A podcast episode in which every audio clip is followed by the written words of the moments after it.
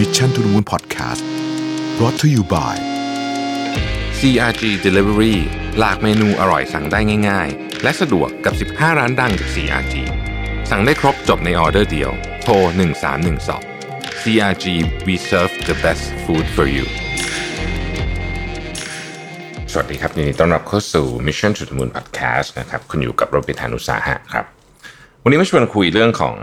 mental health นะฮะสุขภาพจิตครับคือวันก่อนเนี่ยผมไปอ่านบทความหนึ่งในมีเดียมนะฮะแล้วก็ผมรู้สึกว่ามันเป็นบทความที่น่าสนใจมากนะครับ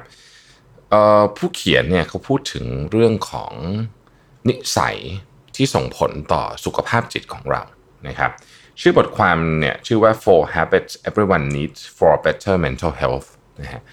มันจะมีความคืออันเนี้ยมันเป็นคล้ายๆกับแบบฝึกหัดที่ทำให้เราเหมือนกับเรามาตรวจสอบตัวเองนะว่าเราเนี่ยมีลักษณะแบบไหนที่ส่งผลอาจจะส่งผลไม่ดีต่อสุขภาพจิตหรือเปล่านะครับเรื่องของสุขภาพจิตเนี่ยต้องบอกอย่างนี้ก่อนนะครับว่าส่วนหนึ่งนะฮะส่วนหนึ่งก็มาจากเรื่องของ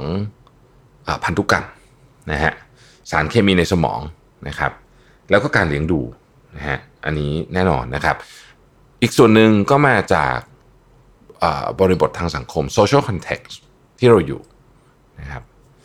อันนี้ก็ส่วนหนึ่งนะฮะแต่มันจะมีอีกส่วนหนึ่งครับผมที่เป็นส่วนที่เรียกว่าเราน่าจะควบคุมได้มากที่สุดคือไอ้สองอันแรกเนี่ยเรื่องพันธุกรรมเรื่องสารเคมีเนี่ยยากอันนี้ต้องใช้อาจจะต้องใช้ยาแก้ไขอาจจะต้องอะไรแบบนี้เป็นต้นนี่นะครับส่วนเรื่อง social context อันนี้ก็ไม่ง่ายเพราะว่าบางทีเราอยู่ในสภาวะที่ไม่ดีต่อสุขภาพจิตของเราแต่ก็ไม่ได้หมายความว่าเราจะออกจากมันได้อย่างง่ายๆนะฮะมันมีข้อจำกัดทางสังคมทางอะไรต่างๆมากมายเพราะฉะนั้นวันนี้ที่จะคุยกันเนี่ยก็จะเป็นส่วนที่3ที่เราพอจะนะครับพอจะควบคุมได้นั่นก็คือนิสัยของเราเองนะฮะนิสัยของเราเองเนี่ยเป็นหนึ่งในส่วนที่กำหนดสภาวะหรือต้องใช้คำว่าความสุขของเราก็ว่าได้นะครับแต่ว่าครั้งนี้เราจะมาเจาะถึง4นิสัยนะฮะที่จะช่วยให้เรามีสุขภาพจิตที่ดีขึ้นโดยรวมๆนะฮะอันแรกเนี่ยนะฮะพูดถึงความช่างสงสัยความช่างสงสัยในที่นี้ไม่ได้ช่างสงสัยเรื่องคนอื่นแต่ว่าเป็นความช่างสงสัยเกี่ยวกับจิตใจของเราเองนะฮะมันมีคำหนึ่งที่อยู่ในบทความนะฮะเขาใช้คำว่า meta cognition นะก็ meta cognition เนี่ยก็คือความสามารถที่คุณจะสังเกตและคิดว่าสภาพจิตใจของคุณเนี่ยมันทำงานอย่างไรนะฮะเอาต้องบอกอย่างนี้ก่อนว่าคนปกติเนี่ยใช้ชีวิตผ่านกระบวนการรับอารมณ์เปลี่ยนแปลงทางอารมณ์เนี่ยแบบค่อนข้างจะออโต้ไพลอตนะฮะโดยเฉพาะเมื่อเป็นอารมณ์ชนิดที่เขาใช้คำว่าอารมณ์เข้มข้นเช่นอารมณ์โกรธนะฮะอารมณ์โมโหโกรธพวกเนี้ยมันจะมีความออโต้ไพลอตอยู่เราจึงเห็นว่ามีคนที่ใช้คำว่าอารมณ์ชั่ววูบเนี่ยนะฮะแล้วก็ทำอะไรที่ตัวเองเสียใจไปตลอดชีวิตเนี่ยมีเยอะมากๆนะครับเขายกตัวอย่างได้น่าสนใจบอกว่าสมมุติว่าคุณเนี่ยเป็นคนที่ทุกครั้งที่โมโหเนี่ยนะฮะจะแบบเรียกว่าสวนทันทีเลยเนี่ยนะครับพูดอะไรที่มันรุนแรงนะฮะปิดประตูแรงๆขว้างของอะไรอย่างนี้เนี่ยนะฮะหรือแม้แต่กระทั่งว่าพยายามจะบอกตัวเองว่าคนอื่นมันช่างเลวร้ายเหลือเกินอันนี้เป็นลักษณะของออโต้ไพลอตหรือบางครั้งเนี่ยเวลาเรารู้สึกวิตกกังวลนะครับรู้สึกไม่ค่อยสบายใจเราจะพยายามหาเขาใช้คำว่า meaningless activities ก็คือกิจกรรมที่ไม่มีความหมายอาทิการไถโซเชียลมีเดียไปเรื่อยๆอันนี้เป็นลักษณะหนึ่งนะครับเวลาบางคนที่วิตกกังวลก็จะทำบางครั้งถ้าเรารู้สึกเศร้านะฮะเราก็จะไปหาของขนมมากินหรือไปดื่มแอลกอฮอล์เป็นต้นของพวกนี้เราทำเป็นออโต้ไพลอตนะครับแล้วก็มันทริกเกอร์เร็วมากสมองเรามันจำแล้วมันทริกเกอร์เร็วมากผมมีโอกาสได้คุยกับคุณหมออันนี้ไม่ได้อยู่ในบทความแต่ว่าเล่าให้ฟังว่าเวลาผมไปคุยกับจิตแพทย์เนี่ยคุณหมอก็พูดทำนองนี้ฮะคือมันจะมีเหมือนกับความทรงจำเดิมเช่นถ้าเครียดปุ๊บจะอยากเดินไปหยิบขนมมากินมันเป็นสิ่งที่สมองเรามันจำเพราะเราทำมาตลอดนะเพราะฉะนั้นนี่ก็คือนิสัยพวกนี้เนี่ยมันทำให้เรา มีการตัดสินใจที่แย่นะครับหลายครั้งเราก็ไม่ได้อยากกินนะคือเรากินเสร็จเราก็รู้สึกผิดอีกอะไรอย่างเงี้ยหรือบางทีสำหรับคนที่โมโหแล้วหนึ่งเหตุการณ์เช่นอาจจะไปทำร้ายร่างกายคนอื่นนะครับมีคนขับรถปาดหน้าเขาจะต้องติดคุกติดตารางกันไปหรือบางทีอาจจะยังไม่ถึงขั้นนั้นแต่ว่าไปด่าทอเขาก็ถูกถ่ายคลิปนะฮะลงในโซเชียลมีเดียก็ต้องใช้คำว่ามีการหมดอนาคตกันมาก็เคยเห็นกันมาแล้วนะครับดังนั้นเนี่ยถ้าเกิดว่าเราเป็นคนที่รู้สึกว่าเวลาเราโมโหเราต้องการที่จะแสดงออกอย่างรุนแรงเนี่ยนะครับแปลว่าเรายังไม่เข้าใจมันดีนะฮะถ้าเราเริ่มสังเกตว่าพอมันมีอาการแบบนี้รู้สึกร้อนๆที่หน้าอกมีอาการแน่นๆเนี่ยเจ้าความรู้สึกแบบนี้ที่เรามีทุกครั้งที่โมโหเนี่ยนะฮะเราลองดูซิว่ามันเป็นความรู้สึกที่ไม่รู้สึกอึดอัดใจตรงไหนอะไรเป็นตัวจุดชนวนมันขึ้นมาจริงๆแล้วเรารู้สึกยังไงจริงๆเพราะบอกว่าอย่างนี้ครับหลายครั้งเนี่ยนะครับที่เรารู้สึกโมโหนะฮะรู้สึกโมโหเนี่ยนะครับจริงๆแล้วเนี่ยมันมาจากความรู้สึกกลัวและความรู้สึกไม่ปลอดภัยทางจิตใจของเราต่างหากความรู้สึกกลัวและความรู้สึกไม่ปลอดภัยเนี่ยนะฮะคือบางทีเนี่ยถ้าใครเหมือนกับว่าายกตัวอย่างเช่นเราอาจจะโมโหแฟนเราที่เขาพูดกับเราไม่ดีหรือไม่สนใจเราเนี่ยจริงๆความโมโหเนี่ยมันเกิดขึ้นมาจากสิ่งที่จริงๆลึกๆแล้วคือเรารู้สึกว่าเราไม่ปลอดภัยเพราะรู้สึกเรากลัวเขาจะทิ้งเราไปสมมุตินี่นะฮะหรือเวลาว่ามีคนมาขับรถปาดหน้าเราเนี่ยความรู้สึกโมโหลึกๆของเราเนี่ยก็คือเรารู้สึกว่าเขาเนี่ยไม่ให้เกียรติเราอะไรแบบนี้เป็นต้นถ้าเราเป็นช่างสังเกตแบบนี้นะครับเราหยุดคิดสักนิดนึงเนี่ยเราจะสามารถพูดง่ายก็คือมีสติควบคุมอาการโมโหเหล่านี้ได้ดีขึ้นลองสังเกตดูบ่อยๆเนี่ยเราจะเริ่มรู้เลยว่าอ๋ออันเนี้ย มันเป็นสิ่งที่ทำให้เราโมโหจริงๆอาการโมโหเป็นอาการทางฟิสิกอลด้วยก็คือเป็นอาการทางร่างกายด้วยบางครั้งเราโมโหมากโดยเราก็ไม่รู้เหมือนกันว่าทำไมเราต้องเรียกว่าของขึ้นขนาดนี้นะครับวิธีที่จะช่วยก็คือ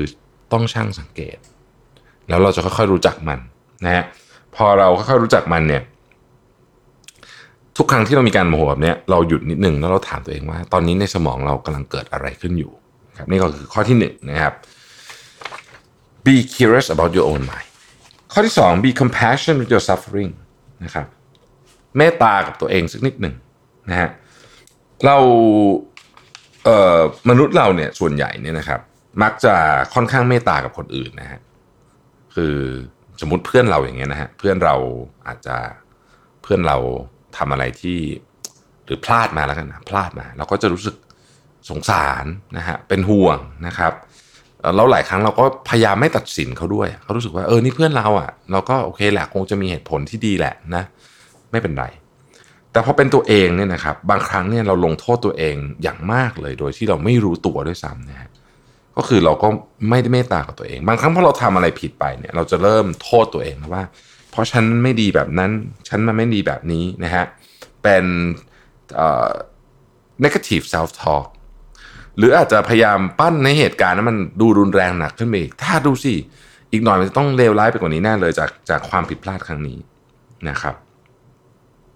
แล้วก็เราก็จะเริ่มมองตัวเองว่าเราเป็นคนอ่อนแอนะฮะ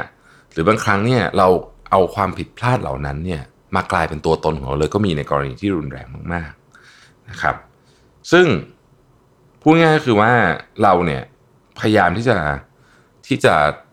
เข้มงวดกับตัวเองมากๆซึ่งก็เป็นสิ่งที่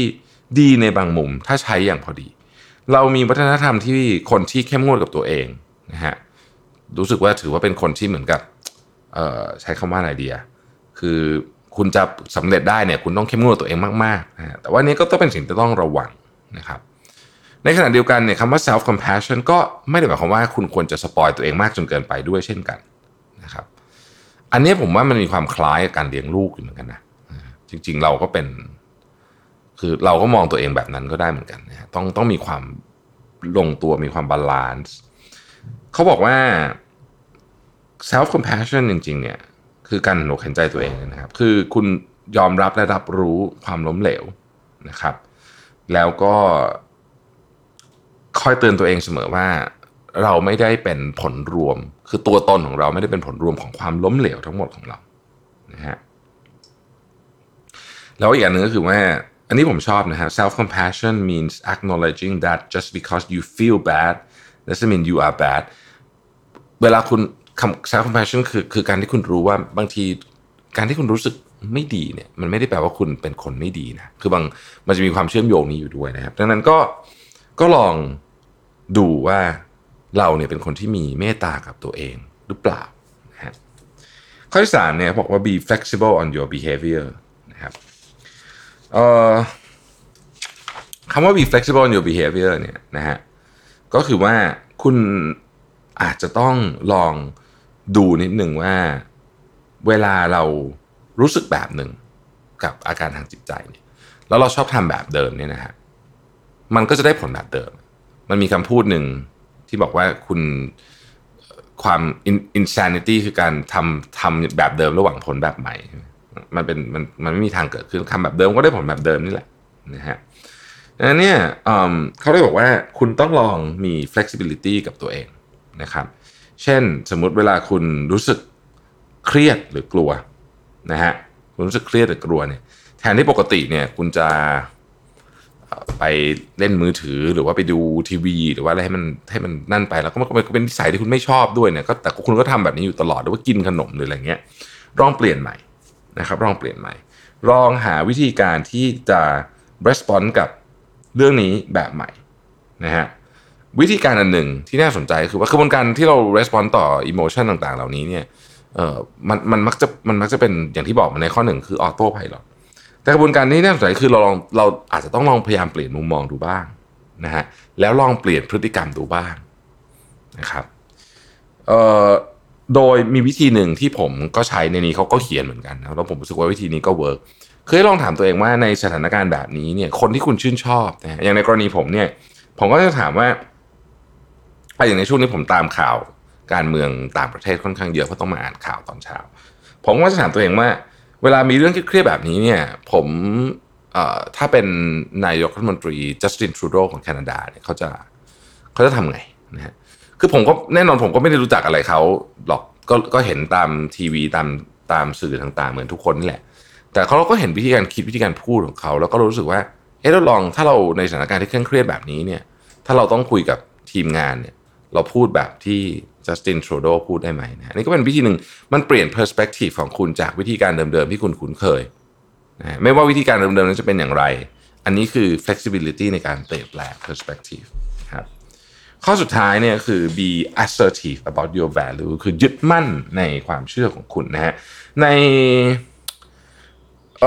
ความเจ็บปวดของมนุษย์เนี่ยมันมีหลายแบบนะฮะความเจ็บปวดที่เป็นความเจ็บปวดจริงๆแล้วก็อันตรายต่อร่างกายเลยด้วยตัวมันเองเนี่ยก็คือความเจ็บปวดประเภท physical pain พวกนี้คือถ้าคุณเอานิ้วไปจิ้ม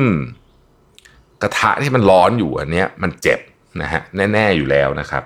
แล้วก็ถ้าเกิดคุณจะวางมือทิ้งไว้ก็อันตรายด้วยอย่างนี้คือ physical pain เพราะฉะนั้นเนี่ยทันทีที่ความเจ็บปวดเป็น physical pain แบบนี้เราจะรู้สึกทันทีว่ามันเป็นอันตรายเราจึง